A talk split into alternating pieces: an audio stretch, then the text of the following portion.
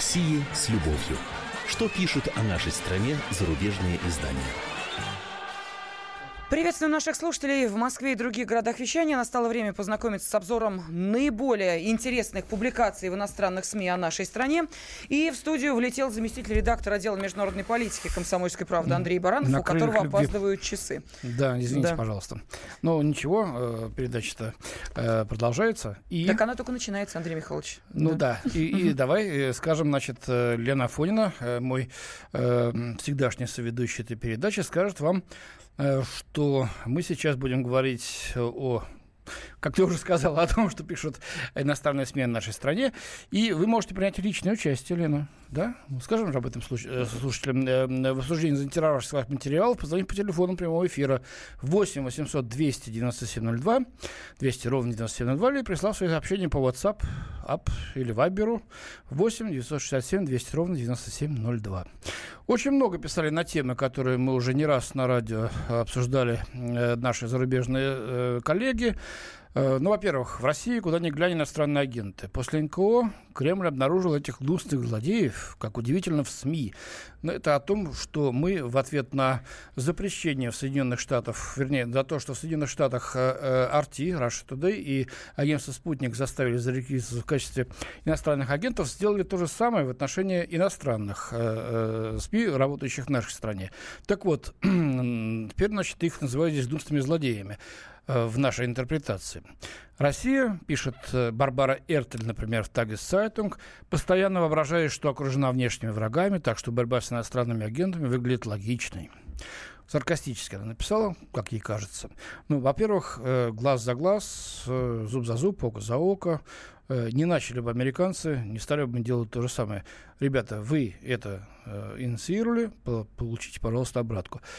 Другая тема, которой очень много посвящено комментариев, правда, с большим опозданием, с недельным, я бы сказал, это э, история школьника из Нового Уренгоя Николая Десниченко, который ну, неудачно, на мой взгляд, и на наш общий взгляд, наверное, э, выступил в Бундестаге в защиту невинно погибшего, как он выразился, солдата э, немецкого под Сталинградом.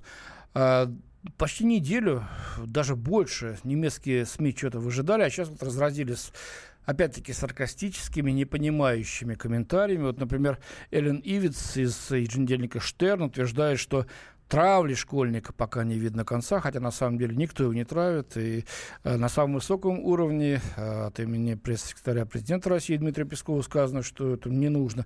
И наш корреспондент сейчас находится там, э, в Новом Уренгое, и встретился с семьей этого школьника. И ждите, пожалуйста, ее э, «Ульяновская беда», авторитетнейший э, сотрудник «Комсомольской правды», известнейший журналист. Ждите, пожалуйста, ее репортажи на сайте и в бумажной версии «Комсомольской правды».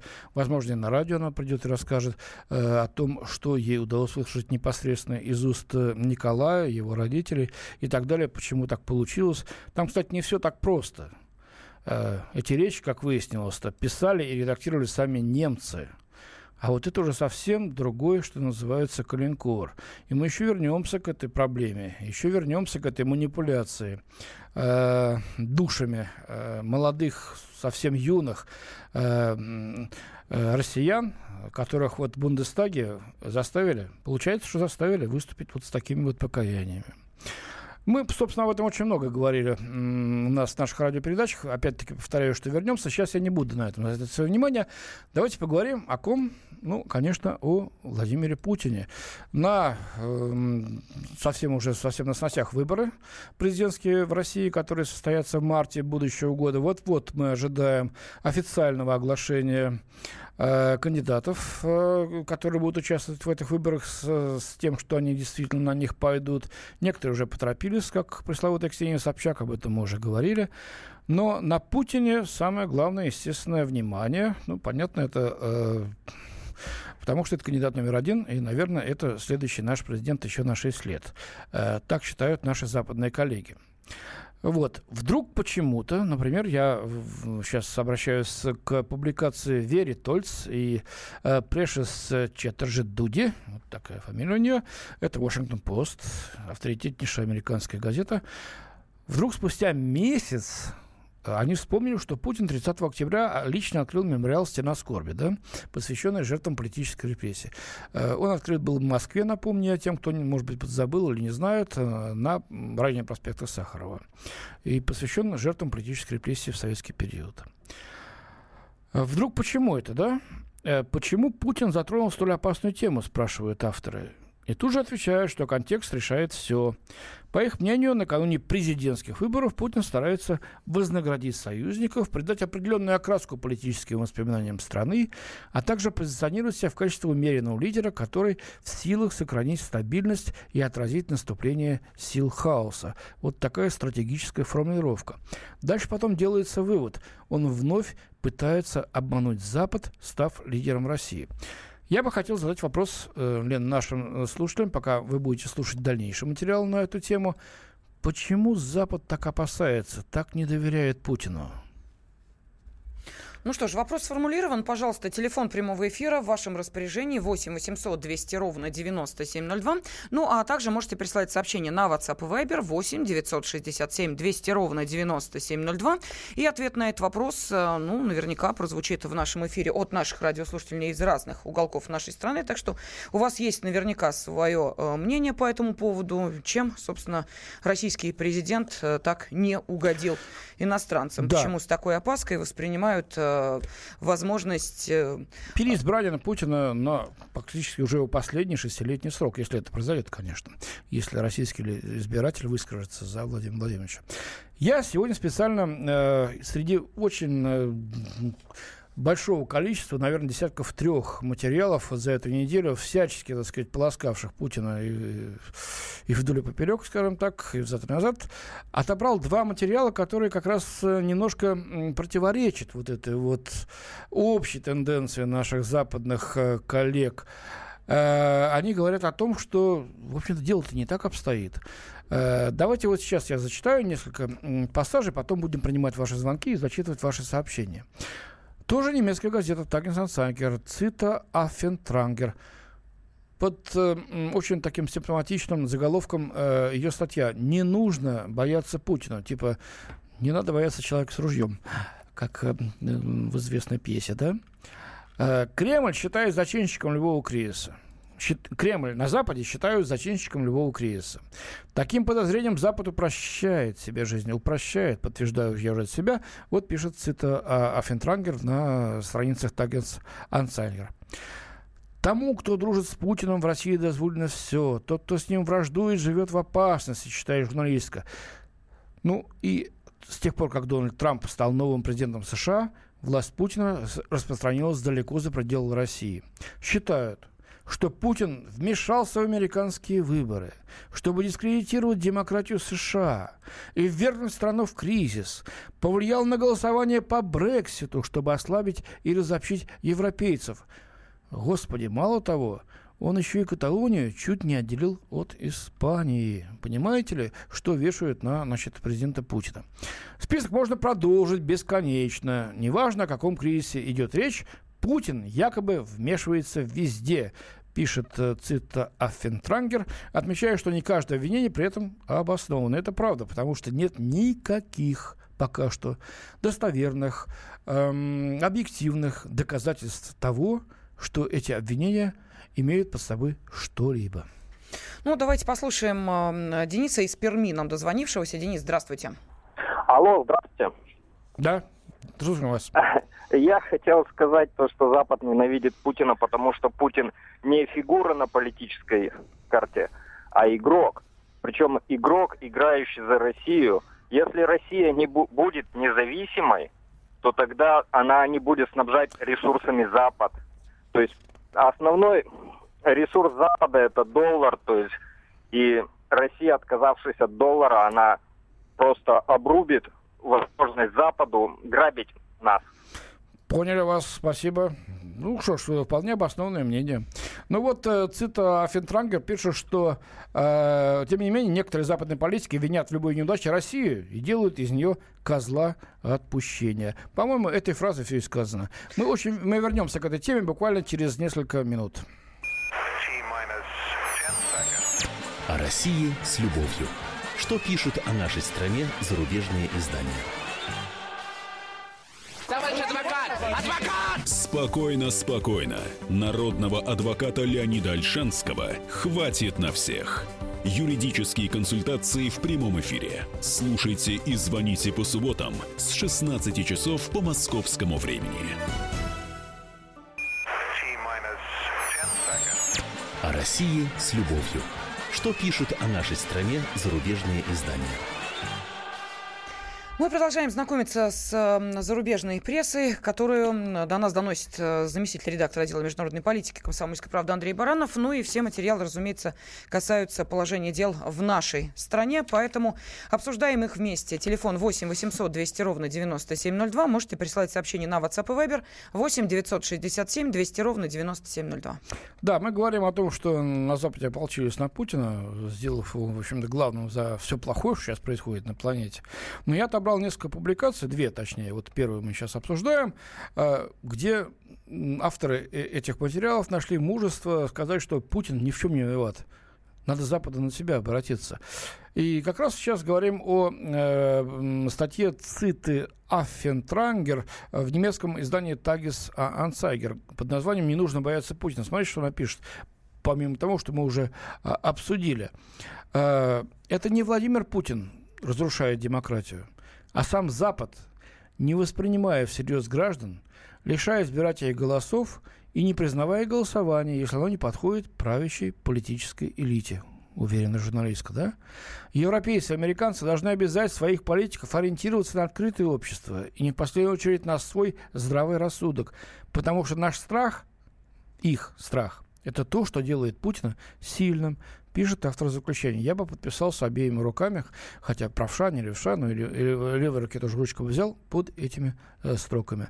Э, очень редкая публикация такой направленности, э, достаточно смелая. Хотелось бы надеяться, что у автора, тем более она женщина, не будет э, э проблем после этого, хотя у очень многих э, авторов эти проблемы были. Тем более у таких, как Оливер Стоун – Оскароносис, э, великий американский режиссер, ветеран войны в Вьетнаме, кстати, получивший там два ранения, взявший честное интервью у Владимира Путина. Так вот, на него после этого интервью а, обрушилось столько, как бы подобрать-то, жижа, навоз, ну вы поняли, о чем я говорю, да, а, в родной Америке, что не дай бог каждому испытать. А, в Ле Фигаро Александр Девикё пишет, э, публикуемое интервью с Оливером Стоуном под названием «Путин, с которым я встречался, сильно отличается от злодея, в кавычках, в американских СМИ». А сейчас повторим вопрос, Лен. Итак, э, вопрос, э, который сформулировал сегодня Андрей Михайлович, звучит следующим образом. Почему Запад так не любит? Ну, любит, это, конечно, категория э, довольно странная в отношениях между Западом и президентом России. Это же скорее между мужчиной и женщиной, но, тем не менее, не доверяет, можно сказать, чем Путин так не устраивает Запад. Пожалуйста, 8 800 200 ровно 9702, телефон прямого эфира. И вот приходит сообщение на WhatsApp и Viber. Нам пишут, потому что Путин непредсказуемый, вот такой комментарий. Угу наш радиослушатель написал. Э, ну, кстати, еще... очень интересно, непредсказуемый для Запада. Это страшная вещь для их системщиков-то. Так, Запад до Крыма доверяла, как мы встали с колен, так и все. Вот еще такой комментарий, а Путин будет столько, сколько ему до надо. До Крыма доверял. Я помню, что до 2000, после 2007 года, когда Путин выступил своей мюнхенской речью, доверие всячески исчезло. А уж после Грузии, после агрессии Саакашвили против э, Южной Осетии, ребята, о каком доверии можно говорить?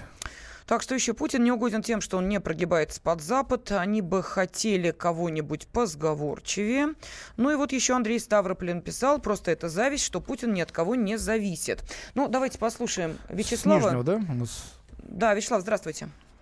А, здравствуйте. Я считаю так, что, значит, э, э, наш э, великий, можно сказать, президент Путин – поставил принцип э, своего э, воздействия так, что э, они понимают, где они учились, там люди Путина преподают. Я не совсем понял, что вы имеете в виду. Ну, то есть, как вот они, э, то есть, пытаются нас э, ну, преподнести Путина с плохой стороны, угу. а, значит, э, э, путинская политика всегда на шаг вперед, на шаг вперед. То есть, им бы еще поучиться, поучиться. Они его э, стараются как-то э, э, э, ну, унизить. Ну, понятно, да. Э, хотя, честно говоря, до сих пор я не совсем понял, что вы э, хотели выразить свою, свои мысли. Ну, так примерное направление ощущаю. Так, звонков пока больше нет, да, Лен? Ну, э, давайте обратимся к телефону 8 800 200 ровно 9702 и, соответственно, к нашему вопросу, чем Путин а так я, не да, устраивает пока, Запад. Пока вас познакомлю с тем, что рассказал американский режиссер Оливер Стоун в большом интервью журналисту «Фигаро», французской газеты, Александру Девикио. Он рассказал за кулисной стороне своих бесед э, с э, Владимиром Путиным при закрытых дверях. Ну, собственно, что значит при закрытых дверях? Э, это было интервью, многочасовое. Как вы, как вы помните, оно вышло вот эм, в этом году, вызвало очень большой интерес во всем мире, но неоднозначные оценки, особенно в Соединенных Штатах, где Оливера Стоуна чуть ли не назвали российским наймитом и предателем. Э, что, значит, эм, спрашивает э, французский интервьюер э, журналиста, что ты, говорит, вы очень были снисходительны к Путину-то? Что бы вы ответили тем, кто вас обвиняет в снисходительности? Что отвечает Стоун? Со стороны частных американских СМИ это неудивительно. В последние годы они демонстрировали неприкрытую враждебность по отношению к Путину и его политическим деятелям ну, и деятелям его командам, да, команда, так вот я уж перевел не очень быстро переводил, э, и к деятелям его команды. По сути, это частые СМИ служат рупором американского правительства, которое наложило санкции на Россию после начала войны на востоке Украины. Целью этих санкций и этого конфликта, разжигаемого США, говорит Оливер Стоун, Повторяю, целью этих санкций и этого конфликта на Украине, разжигаемого США, говорит Оливер Стоун, является раскол Европы, сдерживание торговых связей с Россией и сохранение Европы в лагере НАТО. Выступления Путина по Украине, Сирии, НАТО, терроризму и по целому ряду сюжетов такого рода фактически никогда не были ретранслированы на Западе по всей, во всей их полноте. Американс, американские СМИ, за которыми, в общем-то, под эгидой Вашингтон-Пост, Нью-Йорк Таймс, говорит Стоун, за которыми последовали информационные каналы, чрезмерно выставляли на показ свой отказ предоставлять точное или даже просто почтительное освещение одного из самых могущественных глав государств в мире – Ребята, извините, пожалуйста, ребята, я так уж э, по-небратски говорю, э, э, уважаемые наши радиослушатели, это говорит Оливер Стоун, режиссер такого фильма, как «Взвод» про Вьетнамскую войну, других фильмов, обладатель Оскаров, на этой Вьетнамской войне получивший два ранения, знавший ее изнутри и разочаровавшийся в ней, в американской политике. Человек, патриот Америки, Соединенных Штатов, который приехал сюда, в Москву, беседовал с Путиным, выслушал его, понял его, убедился – в том, что этот человек честен и говорит правду, и сравнил с тем, что как эти слова, как позицию российского президента преподносят на Западе и на его родной, э, на его родине, в Соединенных Штатах, и пришел к выводу, что это полное и злонамеренное искажение. Ну, Оливер Стоун себе может это позволить. Никто не посмеет его тронуть потому что авторитет его в художественной богеме Соединенных Штатов, в политической, если хотите, элите, очень высок.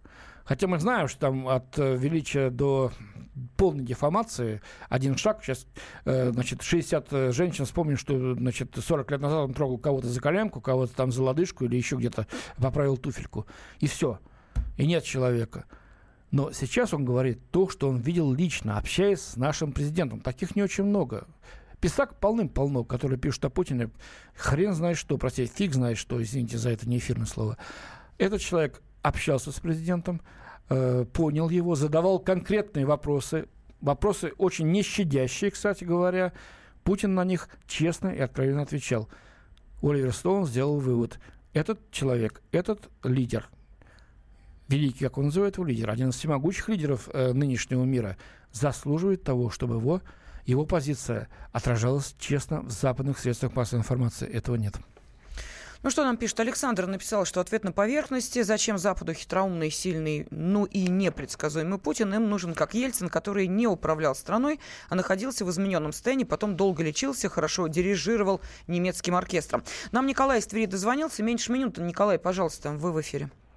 Спасибо. Я часто бываю за границей. Конечно, переубедить в этом трудно, но иногда это получается. Я скажу, почему еще э, такая ситуация. Первое. очень слабая дипломатия наша за рубежом. Просто очень слабая. Угу. Такая, которая должна подвергаться критике. И, видимо, это зависит от министра иностранных дел. Второе. Путин не везде должен все говорить.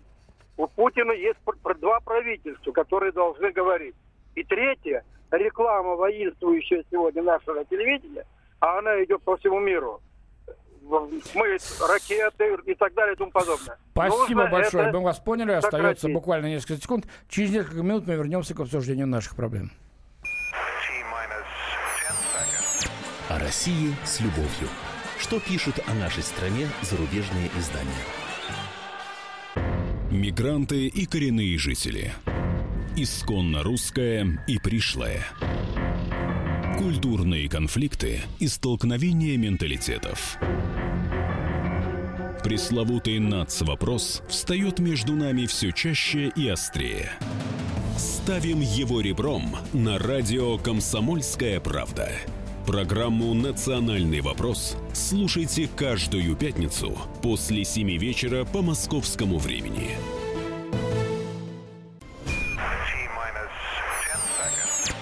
России с любовью. Что пишут о нашей стране зарубежные издания? В студии заместитель редактора отдела международной политики «Комсомольской правды» Андрей Баранов. Продолжаем знакомиться с зарубежной прессой, что заинтересовало наших зарубежных коллег, какие события жизни российской отразились в их материалах. Лена Афонина помогает мне в этой непростой задаче. Чем могу, помогу. Телефон прямого эфира 8 800 200 ровно 9702. Можете прислать сообщение на WhatsApp и Viber 8 967 200 ровно 9702. По предыдущему вопросу, чем так не угоден Западу Владимир Путин, вот что отвечают. Эм, так, э, кто у нас э, в стране может инициировать процедуру вмешательства в наши выборы. Доказательства не мифические хакеры, а санкции и статьи газет.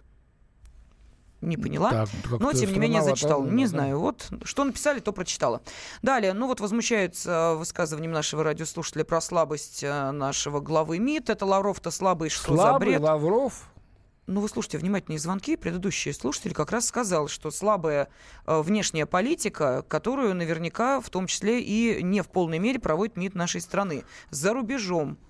Ну, Андрей Михайлович, я вам буду пересказывать звонки слушателей. Ну, я, наверное, как-то не очень акцентировал э, вот свое внимание именно на этом пассаже нашего слушателя, но Сергей Викторович Лавров, слабый министр иностранных дел, Дон за своим поясом заткнул кучу уже скелетов и ныне еще что-то кочевряющих. Ну, речь шла о слабой международной политике по отстаиванию интересов страны. Видимо, об этом наш радиослушатель хотел сказать, угу. нисколько не желая, так, может быть, ну, каким-то образом куснуть главу МИД.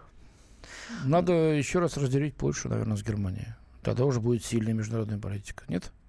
Что, э, собственно, наши слушатели, которые считают, что у нас слабая политика, иметь в виду, посмотрите, как мы здорово в Сирии, в этом котле где черт знает, что творится. Взяли и играем первую скрипку. Заткнули всех американцев, вот, э, европейцев, еще как некоторых таких там израильтян, э, саудовцев, э, всех этих, которые все это спонсировали, все эти вот монархии Персидского залива, э, бешеные от своих денег. Взяли союзников Иран, Турцию, страну НАТО в союзники – и сейчас спокойно разруливаем так, как надо, эту ситуацию, которая могла бы превратиться черт знает во что, и сейчас бы мы еще на Кавказе имели этих всех игиловцев, которые там уже имели свои халифаты официальные и своих представителей. У нас звонок? Да, Олег из Москвы дозвонился. Олег, здравствуйте. Да, добрый день. Здравствуйте. Уважаемый. Вы знаете, хотя, конечно, у нас Путин не один, он остался один, ему, по-моему, за все отвечать. Но ну, я хочу сказать, что мы догрызаем экономику Советского Союза и трубы тянем везде, куда угодно. Только трубы, трубы и трубы. Газ, нефть, золото, алмазы и все прочее. Кадмий, кобальт. Все продали. А чем мы останемся дальше, господа? После Путина что будет? Вы знаете, объясните, вы знаете, у нас, значит, да. Э, есть возможность продавать пока что углеводороды. Золото мы не продаем, мы его накапливаем. Э, кобальт, если надо продать, продаем. Если надо, делаем из него то, что нам надо. Алмазы продаем, они для того и созданы, чтобы их продавать и получать за это валюту. Это делают все страны. Вот Дебирс, голландская компания, вообще сидит там, э, всех подмяла под себя. Э, стараемся делать то, что нам позволяет э, возможное э, на мировой э, конъюнктуре. И то, что нам позволяет делать наш опыт, пока еще убогой, всего лишь 25-летней капиталистической конкуренции.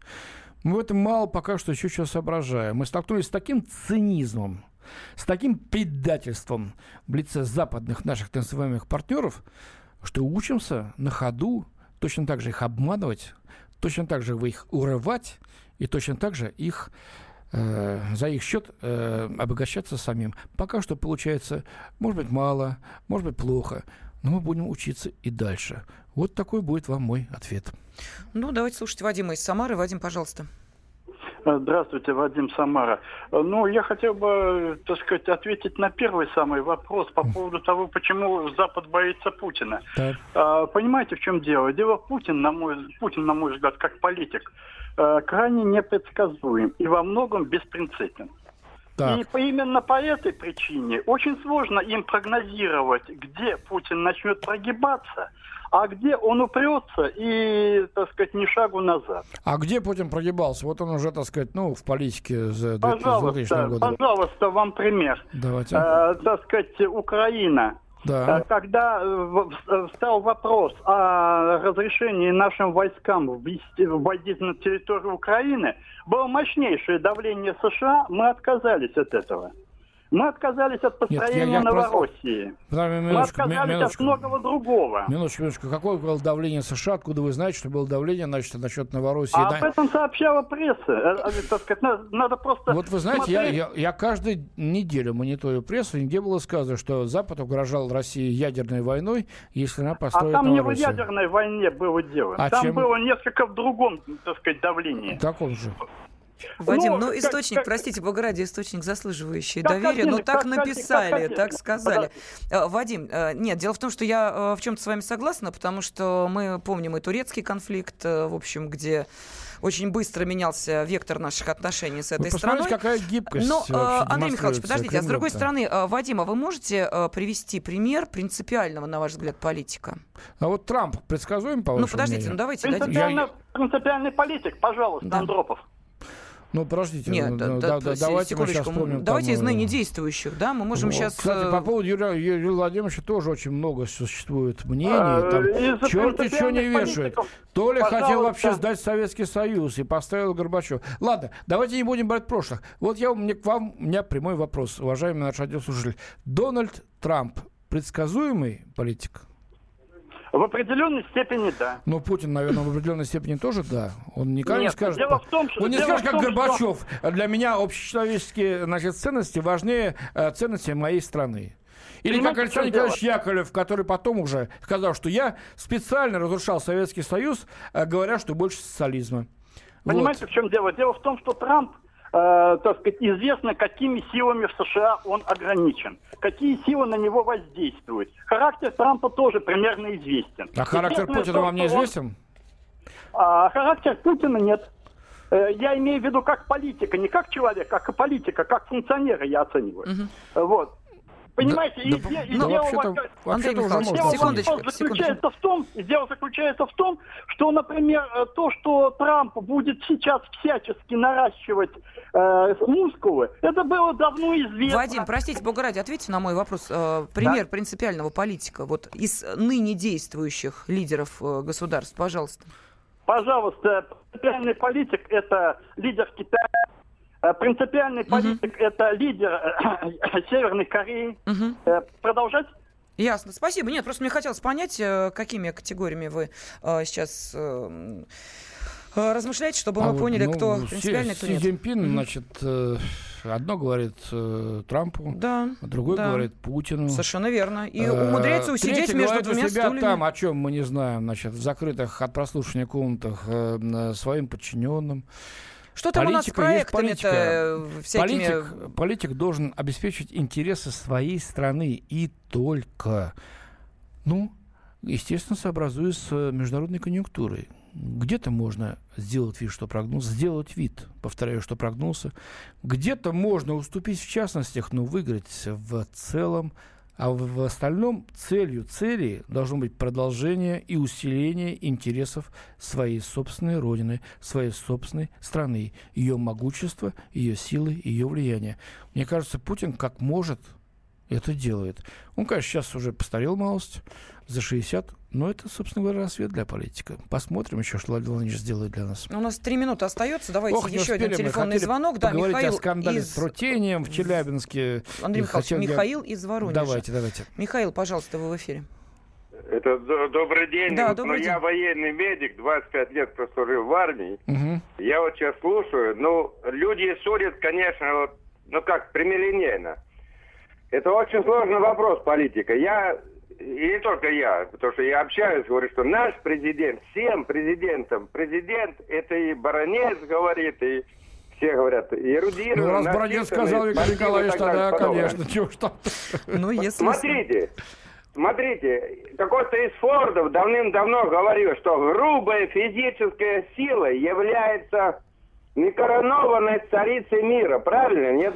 Ох, я не знаю, кто это говорил, говорят... но, наверное, он прав был. Действительно, грубая физическая... Нет, смотрите, говорят, Лаврова, там не сильный, не сильный. Какой не сильный? Он просто интеллигент. Понимаете? Поэтому так обходится. Ну, министр иностранных дел должен был интеллигентным. Спасибо вам за вашу Спасибо огромное. точку зрения. Да, и очень коротко, наверное, Андрей Михайлович. Давай, давайте все-таки... итоге, да. Не успели мы обсудить и скандал, значит, с радиак... якобы с радиоактивным загрязнением Да, между прочим, в что там Челябинске. в Челябинске было, потому что наши слушатели даже присылали сообщение, Ничего что происходит там на самом на деле Урале. не было. А, Читайте сегодняшнюю «Комсомольскую правду», пожалуйста, и на сайт загляните. Там все написано, огромный материал, кто и зачем раздул скандал в Челябинске.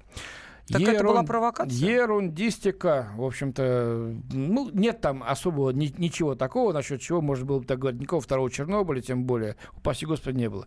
Не успели мы сегодня поговорить о загадочном российском плане по добыче нефти на Северном полюсе, э, в чем нас подозревают э, западные страны. Ну, припасем на будущее, если, конечно, другие темы не перебьют эти вопросы. Да, но, тем не менее, смотрите, у нас еще минутка-то остается, поэтому как-то вы Что очень быстро пишут, решили да? попрощаться с нашей... Я не, прош... не прощаюсь, я просто говорю, что не успели. А Да. А что пишут по тому, о чем мы говорили? Так, э, что пишут? Ну, давайте сейчас э, зачитываю следующую порцию сообщений. Кто-то считает, что это политический спектакль, и э, наш президент играет именно эту роль. Ну, какую эту, я не поняла, то ли, видимо, обсуждали э, по итогам того, о чем мы с вами говорили, Мгм. что политик должен быть гибким и в соответствии с обстоятельствами отстаивать интересы государства, играя разные роли, надевая разные маски. Может быть, именно это имели в виду. Ну и вот э, еще э, ответ на поверхности. Э, Западу не нужен умный политический лидер. Наш президент именно такой.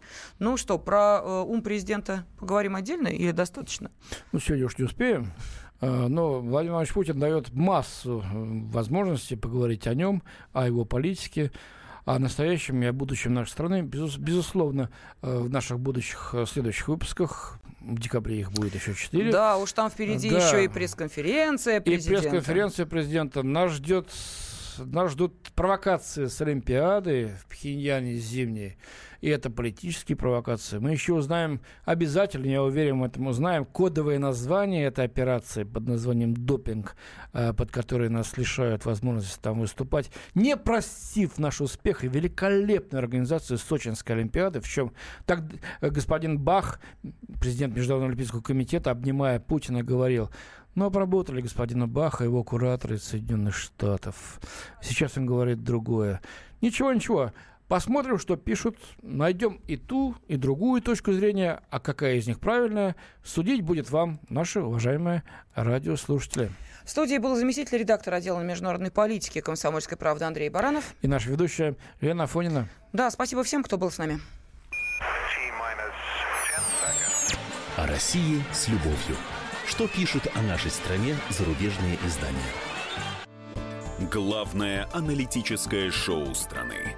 Михаил Владимирович Юрьев, Михаил Владимирович Леонтьев. И в команде Анатолия Кузичева замена. Вместо Анатолия играет Илья Савельев. Но все остальное будет прежним. Это главтема. Они знают, как надо. Мы несем свою миссию выработать и донести до народа и руководства мысль о том, как должно быть. Программа «Главтема» на радио «Комсомольская правда». Слушайте в прямом эфире каждый четверг с 20.00 по московскому времени.